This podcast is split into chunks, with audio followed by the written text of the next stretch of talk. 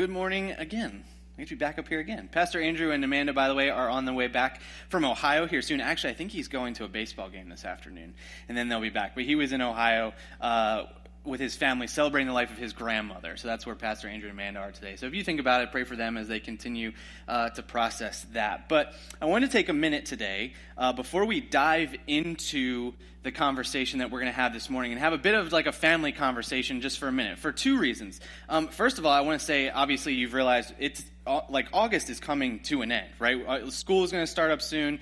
Fall's getting back. I already talked to you about groups. Sports have started up, and all the schedules and stuff are coming back, right? And so, one of the things that I want to do is I want to also encourage us to make sure, in the midst of all the scheduling stuff, that church still be, stays the same uh, priority, right? And so maybe some of you are thinking, well, Pastor Corey, you have to say that. You're the pastor, right? I know, I do have to say that because I'm the pastor. But at the same time, here's what I truly believe, and then I'll get off my, my stool here that I'm on for a minute.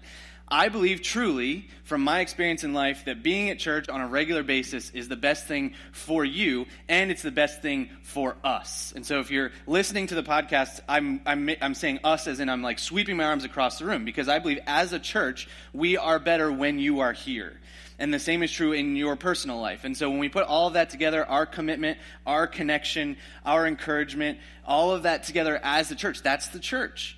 And so I get it, right? I remember during the pandemic when we would pre record services and I got to wake up on Sunday morning and I got to sit at home in my pajamas and drink coffee during church. And I liked it, right? It's something that is nice every once in a while. And I'm not saying don't do it, right? You get a weekend where there's a wedding and three soccer games and you're like, Sunday, we just need to breathe. I get it, right? That's why it's there too. But at the same time, that shouldn't be the norm. What we want to is to do is connect as a church family. And so I would just encourage you as we get into the fall, we want to do that. Okay, speech over. Now here let me tell you about something else I need to tell you about. As a church, we don't call our, our members members, we call them partners. And sometimes when I say that, some people ask me the question, well, why do you call them partners? And I say, here's the reason. I, when I go to Costco, I'm a member, right? Now, when I go to Costco, I go to Costco to buy meat to put on my smoker, Okay, that's why I go there. Right? I go to buy something, I go to make a transaction, I go because if I buy enough stuff in bulk, it makes sense, right? But I don't go to build a relationship with the person selling me the meat. I just don't. Maybe I should. That's not why I go to Costco, right? There's a transaction there, right? I pay money, you give me stuff. That's not what the church is. The church is a ministry. We are a movement, a body of believers that believe something and want our community to understand the same thing. And so when we say that, we say we want to be partners in ministry together. When you're in a partnership, it's much different than a membership. Partnership says there's skin in the game, right? You're going to do your job, I'm going to do mine. We're going to work together and make this thing work. That's different than a membership. And so that's what we say we're committing to. And one of the things that our partners get to do here at GFC is we get to elect elders. We get to elect our eldership to say these are the men that we believe we want to lead and be making the, the decisions for our church at a, at a large level, okay? And so one of the things that we're going to do, uh, we have to do coming up, is we need to elect a new elder. Now, you might say, well, why are we doing that or why do we need to do that? First of all, uh, we, we came to the end of Ted Zeiset's term as an elder. So he, our terms are three years long for elders.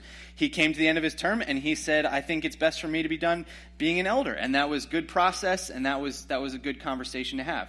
Uh, Mike Lewis was one of our elders. He has come to the almost to the end of his term and he came to us and just said, I think it would be best for my family right now if I step away from being an elder and be able to invest more time in them. So again, we love and support him in that and say if that's a decision you need to make for your family, that is the more important decision to make.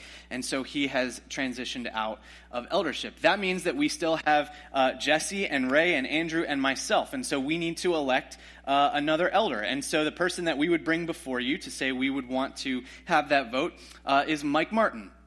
And you might say, I don't know Mike Martin. And I would say, yes, you do. He just sat right here okay so mike has been mike has been in our church for a very long time uh, mike uh, has shown leadership ability. He leads on the worship team. He has led uh, business in his personal life, but also he leads Bible studies with his grandkids in his personal life. Um, and so we know that there's leadership aspects there, both in a spiritual and even in a non spiritual, I guess you would say, way. There's just, he's a good leader and, and we love him. Um, and many of you know him. And so what we're going to do is uh, we're going to have a vote uh, for Mike. That email is going to go out because we're going to do an online vote. By the way, if you're confused by any of what I'm saying, this is all on YouTube. So if you get home and you go, this is a lot to talk about, Pastor Corey, I know. Go back and watch it, or we're going to send an email out this week. We'll do an online vote, which is what we've done in the past. So if you're a partner, you will get an email this week with the opportunity to vote. If you are someone that says, I don't like voting online, I don't know how to do that, for the next two weeks, we will have physical ballots here in the building so that you can come in, cast your vote, and put the, your vote in one of the offering boxes. Okay? That vote will close on September 11th, Sunday, September 11th. Okay? So just to recap, we want to uh, elect Mike Martin. We're, we're put him up for a vote uh, to be one of our elders. You can do that online. You'll get the email. Be super simple. Um, or you can come into the building and do it. If you have any questions, please feel free to reach out to myself or Pastor Andrew. Okay? Great. If you have questions, please email me. All right, now let's transition into our conversation for today. We've been in this conversation of summer love forever, right? For the whole summer. We've been sitting in 1 Corinthians 13. This is week 13 of 1 Corinthians 13. And we've been processing what it means to love the way God has called us to love and how Paul tells us to love in 1 Corinthians 13. And I love the way Pastor Andrew said it a few weeks ago, right? And I'll keep using this example. I think it will stick with me forever. Is that as we've looked at this, it's like a gem or a diamond that we have like just continued to turn every week and you see a new facet and a new understanding of what it means to love. And so we've gone through literally sentence by sentence, word by word, and said, what does it actually mean to love. And one of the things that maybe has been true for you, I know it's been true for me, and it kind of gets you to an interesting place, is when you start to think about this and you go, this is impossible. How do I do this? Like you, you see the new facet every week, and maybe like for the first couple weeks, you're like, yeah, okay, I can do it. And then like it just kept going and going and going and going. And you go, this is this is next to impossible, if not impossible. Even if you're not a follower of Jesus, you would look at this and say, this is a good way to love people. It's also not attainable. Like to do this well all the time seems just ridiculous. Why would God ask us to do this? Why would Paul ask us to do this? And I think it's actually a good thing when we get to the space where we go, I can't do exactly what God does. I think the tension in that in that space is actually really good because I don't think any of us want to worship anyone or anything that we can achieve the same thing that they can do or we can be the same way as them. And so when God says, this is the way you are to love, and we kind of realize that seems a little bit impossible, it means that we'll never actually arrive. And until we stand before God in glory, it's just not going to happen. But it's still this goal to be chased after because we can see that it's what we're called to do. And when we truly love people this way, we, we can look at Jesus and go, well, he did it perfectly. So it's something that we should do because if he loved people that way, then we're called to do the same. And so there's been some tension in that and the understanding of how we continue to chase after. So I say that to say, yes, it feels impossible, but at the same time, it's a good thing that it's impossible. It's something that we can continue to pursue and always get better at. I want to start where we've started almost every week in verses 4 through 7 of 1 Corinthians. So we'll go with 1, 1 Corinthians 13, verses 4 and 5. It says, Love is patient and kind. It is not jealous or boastful or proud or rude. It does not demand its own way. It is not irritable. It keeps no record of being wronged. In verse 6, it says, It does not rejoice with injustice or wrongdoing, but rejoices whenever the truth wins out. And then verse 7 says this Love never gives up, never loses faith, is always hopeful, and endures through every circumstance. And that part in yellow, endures through every circumstance, is what we're going to talk about today. Interesting that he lands there, right? Because this is a pretty sweeping declaration. Endures through every circumstance. It doesn't say through some circumstances, through these circumstances or that circumstances. It says through every circumstance. And as I was thinking about this and processing, I realized that one important word is missing from verses 4 to 7 that I would almost expect to be there. And I think the way that we think about love sometimes, this word is very prevalent. And it's just not there in verses 4 to 7. And here's that word it's the word if. The word if doesn't show up in verses 4 to 7, at least not in the NLT that we're talking about here. Paul just makes these declarations. He just says, Love is, love does this, love never gives up, it never loses faith. There is no if, right? It never loses faith if, it never, never gives up if. The word if doesn't exist there. And I think sometimes in the way that we understand love, we include that word. We say, I'll do X, Y, and Z if or I'll make that move if, or I'll do this if. In fact, as you were, like, when, if you're married, like, maybe think back to when you were dating or getting ready to date somebody, or if you're in the stages of dating right now, like, you probably came into a relationship with, with the other person with a set of ifs, right? If they are a follower of Jesus, blank, right? Then I can pursue this. If they're good with their money, I can pursue this relationship. If they respect their family, I can. And so ifs sometimes are good and we know that Paul is not just talking about romantic love in this circumstance, but that can lead us, that if idea can lead us to a place where we start to categorize what we will do to love other people. I remember uh, in high school, I've told you this before. I am terrible at math. That is not my strong suit, especially algebra. Algebra, pre calculus, all that stuff, just don't come near me with that, okay? The one thing I did okay at was geometry. And the reason I did okay with geometry is I'll never forget the first day of class, sophomore year, my teacher pulled out a book called If You Give a Mouse a Cookie. Anyone ever read that book before? Okay, handful. It's not a geometry book. But here's what he was helping us understand. You can use what they call if then statements to move yourself along in geometry and be able to put the pieces together to get to the space where you need to be. Well, Corey, who doesn't do well with math problems but can use words pretty well, could actually explain and say if then a lot. And so what I would do on my math tests while other kids were using I think they were called proofs, like you could there was names for them, like no no no, I would write paragraphs about how this would work. And my teacher was okay with that. And so that's how I passed geometry was because I was able to use these if then statements. And it, was, it worked well for me, geometry. Here's what I would say it doesn't work well when it comes to love. If we're using if then statements when it comes to loving people the way we're called to, it falls apart. Because I believe that this is true. True love, the love that God has for us, knows no conditions. We all know the difference, right? We all know the difference between someone who loves us unconditionally and someone who doesn't love us unconditionally, or someone whose um, who whose affinity for us is based on what we can do and not do. I remember when I was uh, working at Best Buy, I had some friends come in one day and they were going to buy a TV. I actually didn't work in the section where the TVs were sold, but because they were my friends, they asked for me. And so the department called me over and said, "Hey, your friends are here." I, was, I think it was actually the GM of the store that was there that day. He called me over on like the little intercom thing in my ear and said, "Hey, your friends are here. Come sell them the TV." Okay, great. So I go over, hang out with my friends for a while. They buy the TV, and we would get to this point. I think Best Buy still like this. I haven't walked in there in a while, but anytime you bought anything, there was always those like protection plans, right? By the way, don't ever buy the protection plan. It's not worth it, okay? Just from the inside, I'm just telling you, it's all a money scheme, okay? So they would ask us to do this. In fact, at times, they would say, if you can sell the most protection plans, you'll get a gift card at the end of the day. So they would have us like competing against one another to see who could get the most protection plans sold, okay? So anyway, we get to the end of the conversation. I knew that was all a money making scheme. I didn't mind asking them. So we get to the point on the register where it says, do you want to have it? And I looked at my friends and I said, Do you want it? They said no. I said, Okay. And I kept going, right? Didn't mind asking them, but I wasn't going to push it. They're my friends and I know they don't necessarily need it, right? So anyway, I keep going.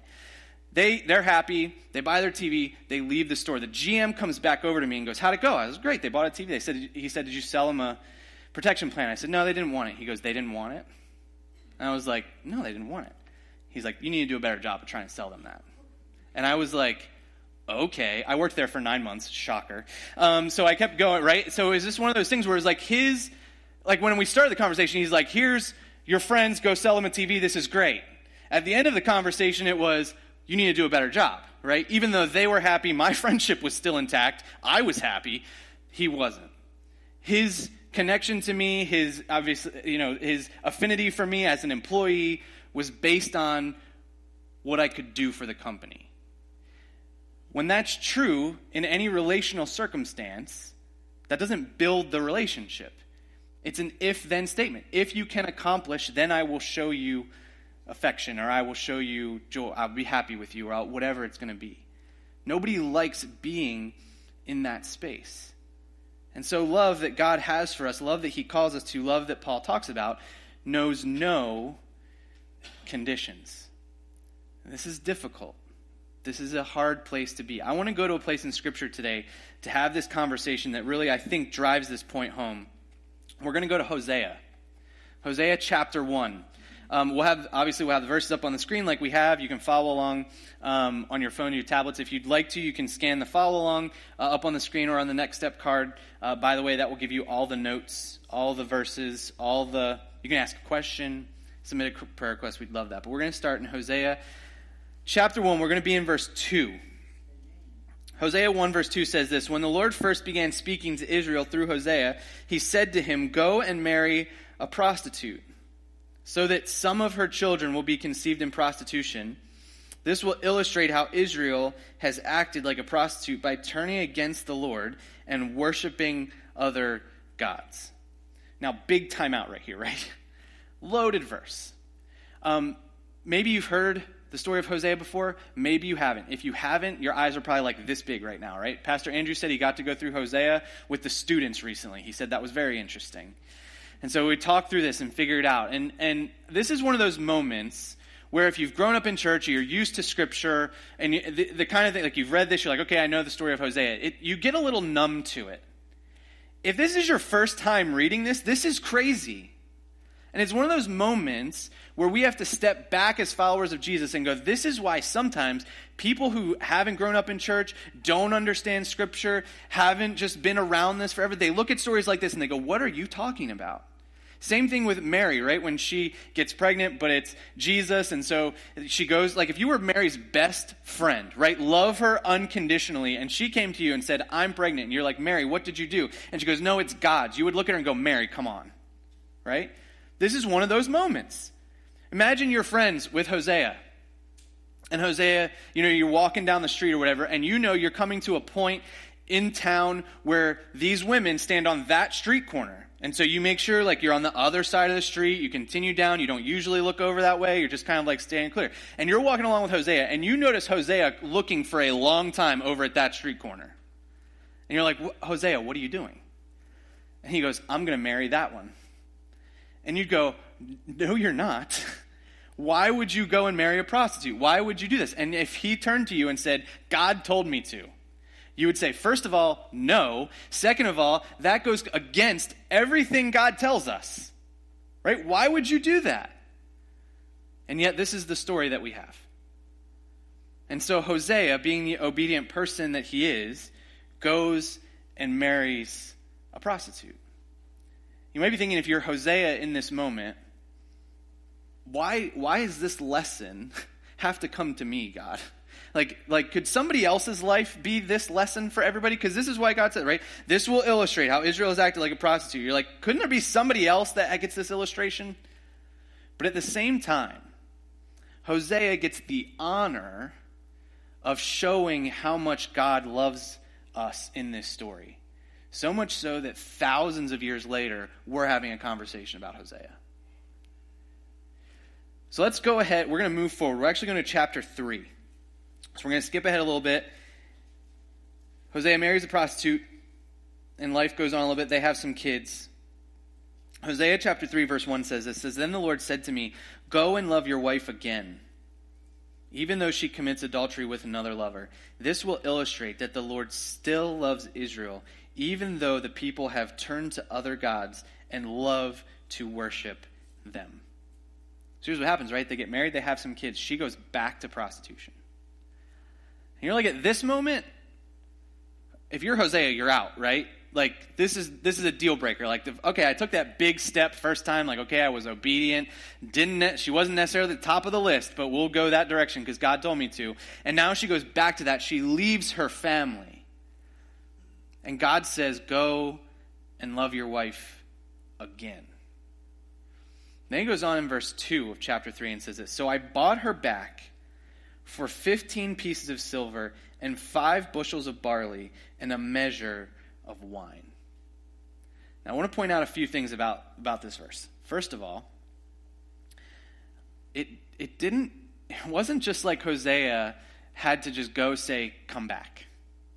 He had to go spend money to get her back. He had to buy her out of prostitution to get her back.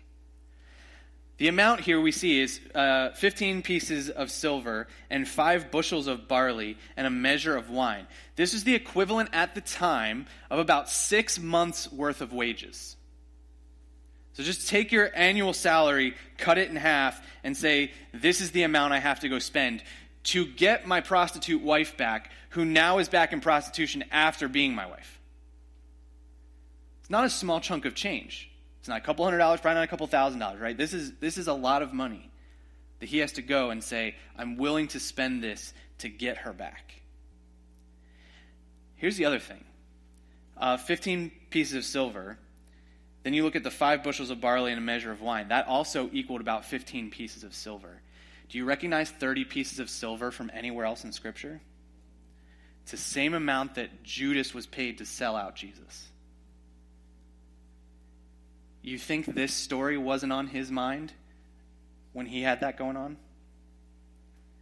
That he would sell them out for the same amount that God told Hosea to go buy his prostitute wife back for. The last thing I want to point out about this verse is that when you look at this verse and you see, so I bought her back, the word that's used there is the same word that's used for redeemed. And so we know, we use the word that Jesus is the Redeemer, right? This is a picture of what Jesus does for us when he gave his life for us. That he would redeem us, just like Hosea redeemed his wife.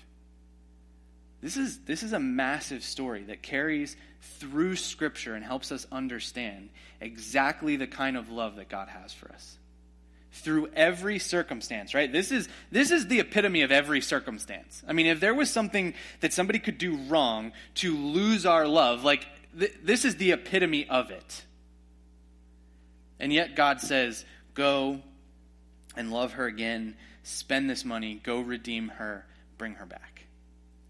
And I want to point out a very specific phrase that I've said a couple of times now from verse 1. God says, Go and love your wife again, even though. Here's what I believe love does, and this is the way I want us to understand it love turns if into even though. So while we might understand love and be thinking and processing, if they do this, then I will love them. If they do this, I'll give them my time. If they do this, I'll blah, blah, blah, blah, right? That's the way that I think, and I think it's a temptation. That's the way we think. The way God thinks is even though. So even though you've chosen to worship something else, I still love you. Even though you go the opposite direction when I tell you to go this direction, I still love you. Even though you deny me outright, I love you even though. If goes out the window and is replaced by even though. And when we learn about this, what we learn from Hosea, we learn from this example that God gives us is two things. First of all, love is to be given freely, but it always costs something. Sometimes we feel as though we, when we love somebody, it should just be easy, right? That's the early part of like a dating relationship that's great. It just feels easy. Everybody's happy. You love spending time together. There's been no fights yet. Like all that kind of stuff. Like that, that, moment is like, this is great. This doesn't, this isn't costing me very much. But true love is going to cost you something. When I was uh, in college and Becca and I were dating, uh, I had to try and find amount, some amount of money to buy her a ring. So I did something that I, you know, a lot of kids do in college. I sold all my books.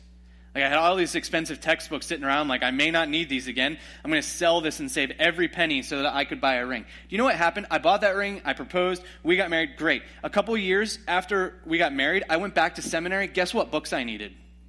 All the ones I sold. So I had to go back and buy all those books again. Not all of them, but there was a bunch, okay? I remembered. I was like, I had this in my hand and now it's on her finger, right? That's, that's the way this worked. So I had to go back and buy them again. Totally worth it, right? I, I never looked back and went, well, I wish I could, can I return your ring so I can buy my books back? Like, I'm not, that never crossed my mind, right? Because it was totally worth it. Because the cost of those books or that rent, whatever, like, No problem. I'd spend that over again in a heartbeat. But it'll always cost you something to love other people. And sometimes it's not the stuff that we expect. Sometimes it's going to cost us our humility. Sometimes it's going to cost us our pride. Sometimes it's going to cost us our time or our energy. Whatever it may be, we're supposed to give it freely. But it's going to cost us something, just like it cost Hosea, just like it cost Jesus. Now we wrap up Hosea a little bit. We'll go back to chapter 3. read verses uh, 4 and 5. It says, This shows that Israel will go a long time without a king or a prince, and without sacrifices, sacred pillars, priests, or even idols.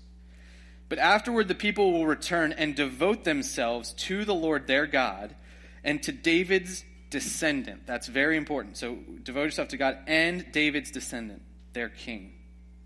In the last days, they will tremble in awe of the Lord and his goodness. I want to jump forward now to one more verse, verse 4 of chapter 14 in Hosea, okay? So the Lord says, Then I will heal you of your faithlessness. My love for you will know no bounds, and my anger will be gone forever. This is also a prophecy, right? These two verses we just read are prophecy. And so God is saying to Hosea, what you are doing, the way that I've called you to live your life, the way this is going to play out, is that in the future, there will come David's descendant, a king in the last days. He says, in Israel, and others will tremble in awe of the Lord of his, and his goodness. And he says then in 4, right, chapter 4 of 14, I will heal you of your faithlessness. My love for you will know no bounds, and my anger will be gone forever. You see, Israel lived in a space that we don't understand. Israel could tangibly see the wrath of God. He, they could see it. Like, God would do things, and it would be like, this is a problem, right? Wandering in the desert for 40 years. They disobeyed God and it cost them 40 years. They could tangibly see what it meant when the wrath of God was there. We don't understand that because we live after Jesus. And, and after Jesus, God sees Jesus' blood instead of his wrath. Not for the whole world, but for those of us who follow him. And so God's interaction with his people are different because his wrath is not there because of David's descendant Jesus. Says, We're going to come to this space where they'll tremble in awe of the Lord of his, and his goodness, that the wrath will be gone. And we partially live in this time now. That God's wrath would be gone from those of us who follow Jesus, whose blood, who, who are covered by his blood, because we've been redeemed by him. And one of the things that we've come back to over and over again in this conversation is that we would be motivated to love other people the way that God has loved us. That's where the motivation comes from. It can't come from the other person because the other person's going to fail us. So if it's a if then, right? It's like if they love me, I'll love them. Nope, going to fall apart. It's if I use the example of my parents, like if I just love the way they love, then I'll be able, nope, because your parents made mistakes too or whoever you see or whoever you model after, like there's good examples, but he said the thing that we are to be guided by is this understanding of how God loves us.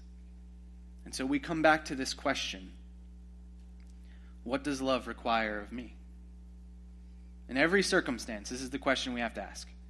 If I'm going to love the way that Jesus loves, if I'm going to love the way I've been called to love, what does that require of me? What does that look like in this moment? What does that look like in this space? How do I work that out?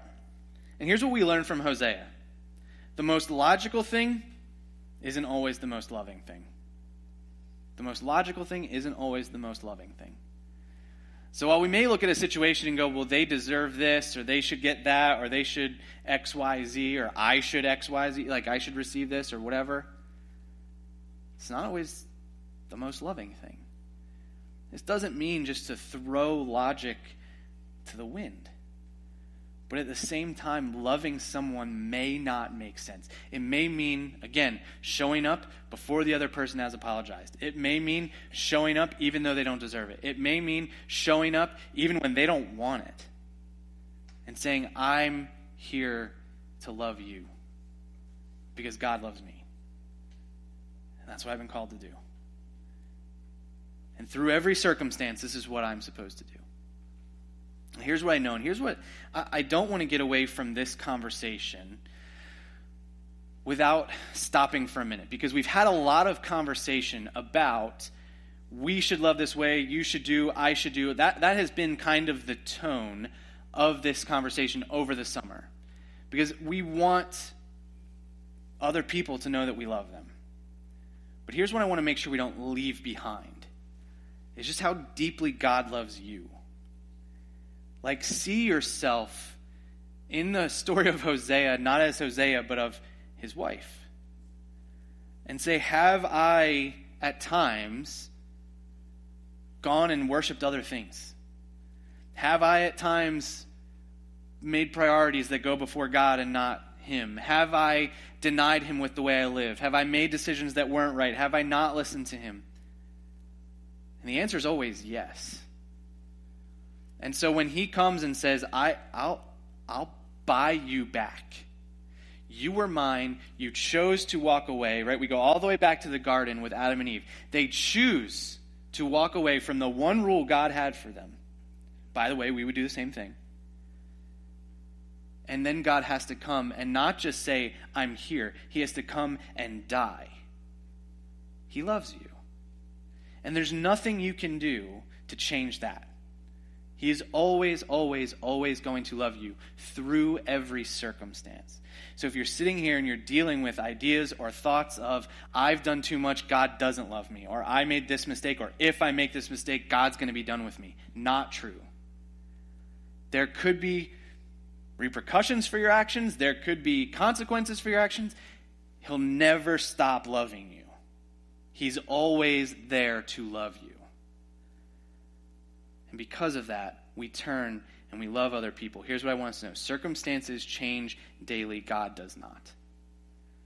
And so, this love that we're called to, we can feel it because of what we see in the story of Hosea, and we can do it because of the story we see in Hosea. We can feel how deeply God loves us and then turn around and share that love with others. There's one last phrase that I want to share as we end this conversation, and I, I hope that it helps. When we get to that spot and we say, What does love require of you? I, I think this phrase will help quantify that. Okay? I'm hoping it's a, it's a phrase that will help us work this out. Here's that phrase Love leaves no doubt whose side it's on.